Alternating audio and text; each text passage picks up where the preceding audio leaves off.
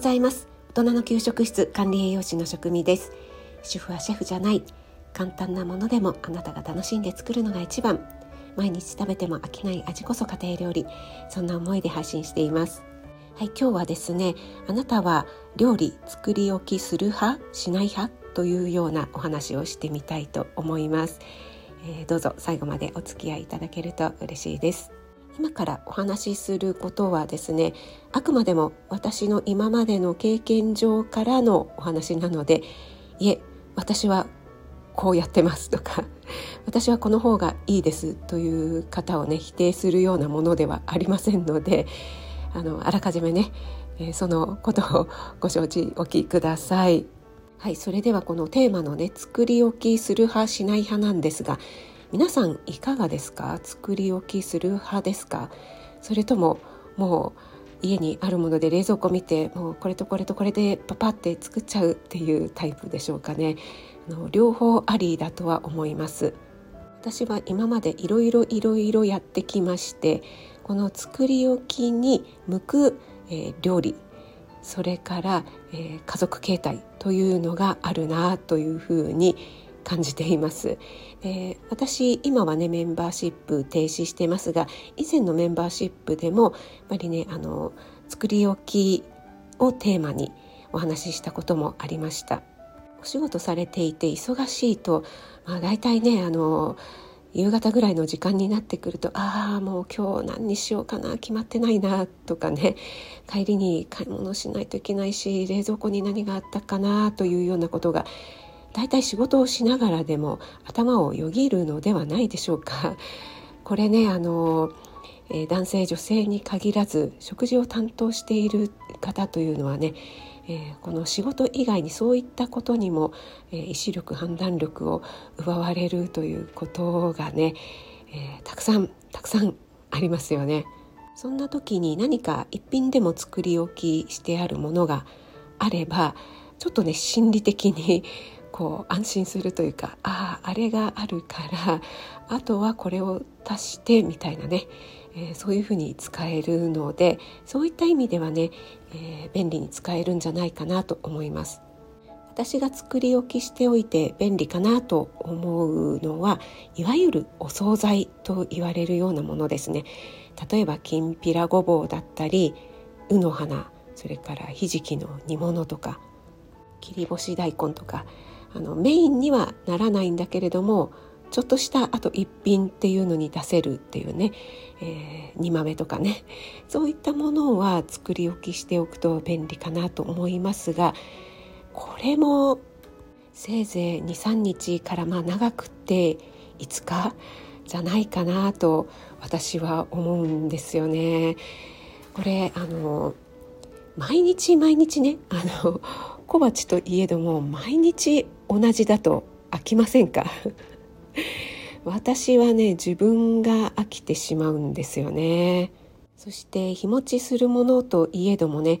やっぱり食べる時にちょっとレンジで温めたりしますよね。そうするとねまあ日を追うごとに味はやっぱり落ちていくなと感じますし小分けにして冷凍にしてそれをねお弁当の隙間に入れるっていうようなアイデアもあるんですが意外ときんぴらごぼうとかもね冷凍しておいたものをレンジ加熱するとなんかこうへにゃへにゃってなっちゃいませんか？なんかねあんまりね美味しくなくなっちゃうんですよね。で小分けにしてね冷凍しておいたはいいんだけども結局最後の方をなんか使わなくなっちゃったっていうようなことがね、えー、私もありました。でこれね小分けにして冷凍しておいたものをお弁当に入れる時に、えー、そのままねレンジ加熱せずに冷凍のまま入れるのはやめた方がいいですよというかやめてくださいね。家庭用の冷蔵庫だとねあの業務用のと違って急速冷凍とかしませんのでそれを加熱せずにお弁当に入れてしまってえー、どういう、ね、温度の状態でお昼まで保存しておくか分かりませんがこう徐々に徐々に温度が上がっていってこう汁なんかもね出てきますのでその時に、えー、雑菌とかが非常に繁殖しやすいので、えー、それはねとても食中毒の観点からも危険です。冷凍食品で、えー、このままね冷凍のままお弁当に自然解凍で入れられますっていうのありますけどもそれとねあの家で作ったのっていうのはねまた違いますので、えー、同じくくりで考えない方がいいです。はい、ちょっと話がそれてしまいましたが、えー、ですから作り置きするものとしては、まあ、きんぴらごぼうとかねちょっとだけ作るっていう方がかえって面倒だったりしますよねごぼうとかね切るのも結構大変ですのでちょっとねまとめて作っちゃおうかなっていう感じで、えー、作られるかと思いますがあとは一人暮らしの方。一人暮らしの方で、えー、お仕事もされていて毎日毎日帰ってきて何かしら作るのが大変かといって買ってくるのもなっていう方。そして、えー、私は意外と毎日同じものでも大丈夫よというような方は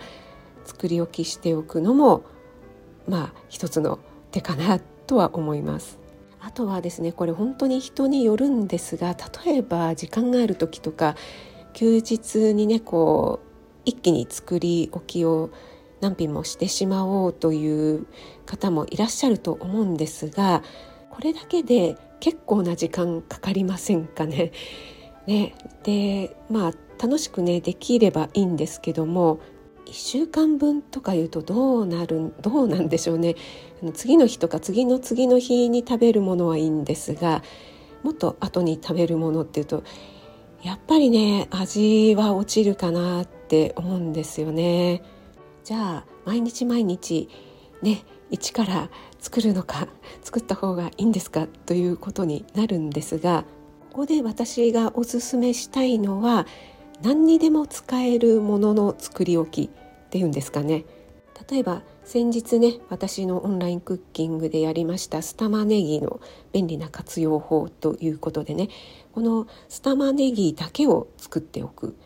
そうすると冷凍保存もできるしまあ、冷蔵庫でもね12週間ぐらいあの保存状態が良ければ日持ちしますのでこれをベースに、えー、いろいろなものに使えるんですよね。何かのねトッピングにしていただいてもいいですしあの先日ね普通の豚肉と野菜キャベツとかをね入れた野菜炒めにこのスタマネギを入れたんですよね。そしたらね思いのほか美味しかったです。もちろん生の玉ねぎのねシャキシャキした感じを使うというのもそれはそれで美味しいんですがこの酢玉ねぎにね下味が結構しっかりついてますのであんまりね味付けしなくていいんですよね。それこそ本当に塩コショウと醤油ちょっとぐらいでね十分美味しく食べられるのでこれは本当に万能だなと思いました。あの野菜炒めでもいいですしそれこそ生姜焼きとかもねでもいいですし玉ねぎの皮を剥いて、えー、切ってでねまあそこまで手間じゃないといえばないんですがこれがねなくなってであらかじめ下味がついているもの、ね、保存されているものをこうパパって入れるだけでもう適当な味付けでも味が結構決まってしまうっていうのはね本当に助かる時間のね短縮にもなるし心の負担も減るなーってね感じました。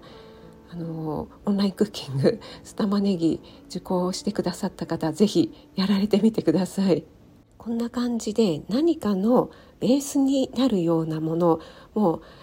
いかようにも使えるというものを作り置きしておくというのはおすすめしたいなと思いますもう全くの完成品を作ってしまうのではなくてえこういったねあの下味になるようなもの例えば酢玉ねぎではなくても豚肉の薄切りと玉ねぎ。あとはちょっとしたねお酒と醤油とまあ生姜とみたいな感じで、えー、薄くね下味をつけてそれをこう保存袋に入れて平らにして冷凍しておくとか、まあ、これはあのちょっと味付けをした鶏肉でもいいんですけどもね。そういったものがあれば解凍すればもうね大体の下味はできているのでこれに何を足そうかね、えー、手持ちの野菜ちょっと加えればいろいろバリエーションも広がりますよね。これだけでも一から作るよりね全然あの心の負担 軽くなると思いますそして先ほども言いましたようにこれが例えば生姜焼きとか野菜炒めとかをね、えー、作り置きしておくって言ったらどうでしょうね。あのまあそういうものあんまり作り置きされる方はいらっしゃらないかなとは思うんですが冷蔵庫に入れといて次の日とか次の日次の日にまた温め直して食べるっていうふうに想像しただけでもちょっとげんなりしませんか？野菜からね水分が出ちゃってみたいなね。はい今日はあなたは作り置きする派？しない派？ということで、えー、私の提案としては完成形を作り置きしておくよりも汎用性が高い酢玉ねぎのようなものを作り置きしておくだけでもだいぶ、えー、手間と心の負担が軽くなりますよ。いろいろなものに活用できますよ。味付けにも困りませんよというようなお話をしてみました。どなたかのご参考になれば嬉しいです。また私はこんな風にやってますよというようなお話もあればぜひコメントで聞かせてください。それでは今日も良い一日を。食味でした。ありがとうございます。